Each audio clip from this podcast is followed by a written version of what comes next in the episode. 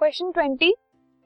Calculate the mass of two moles of water. Water के two moles का हमें मास निकालना है। एक मोल जो होता है वाटर का, वो उसके मॉलिक्यूलर मास के इक्वल है। That is two multiply by hydrogen का मास और ऑक्सीजन का mass. Two into one plus sixteen and eighteen gram हो गया वाटर का मॉलिक्यूलर मास। तो एक मोल ऑफ़ हाइड्रोजन जो है वाटर जो है, वो 18 ग्राम के इक्वल है।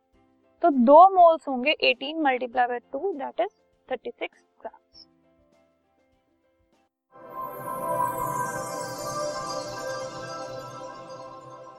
this podcast is brought you by hub hopper शिक्षा अभियान अगर आपको ये पॉडकास्ट पसंद आया तो प्लीज़ लाइक शेयर और सब्सक्राइब करें और वीडियो क्लासेस के लिए शिक्षा अभियान के यूट्यूब चैनल पर जाएँ।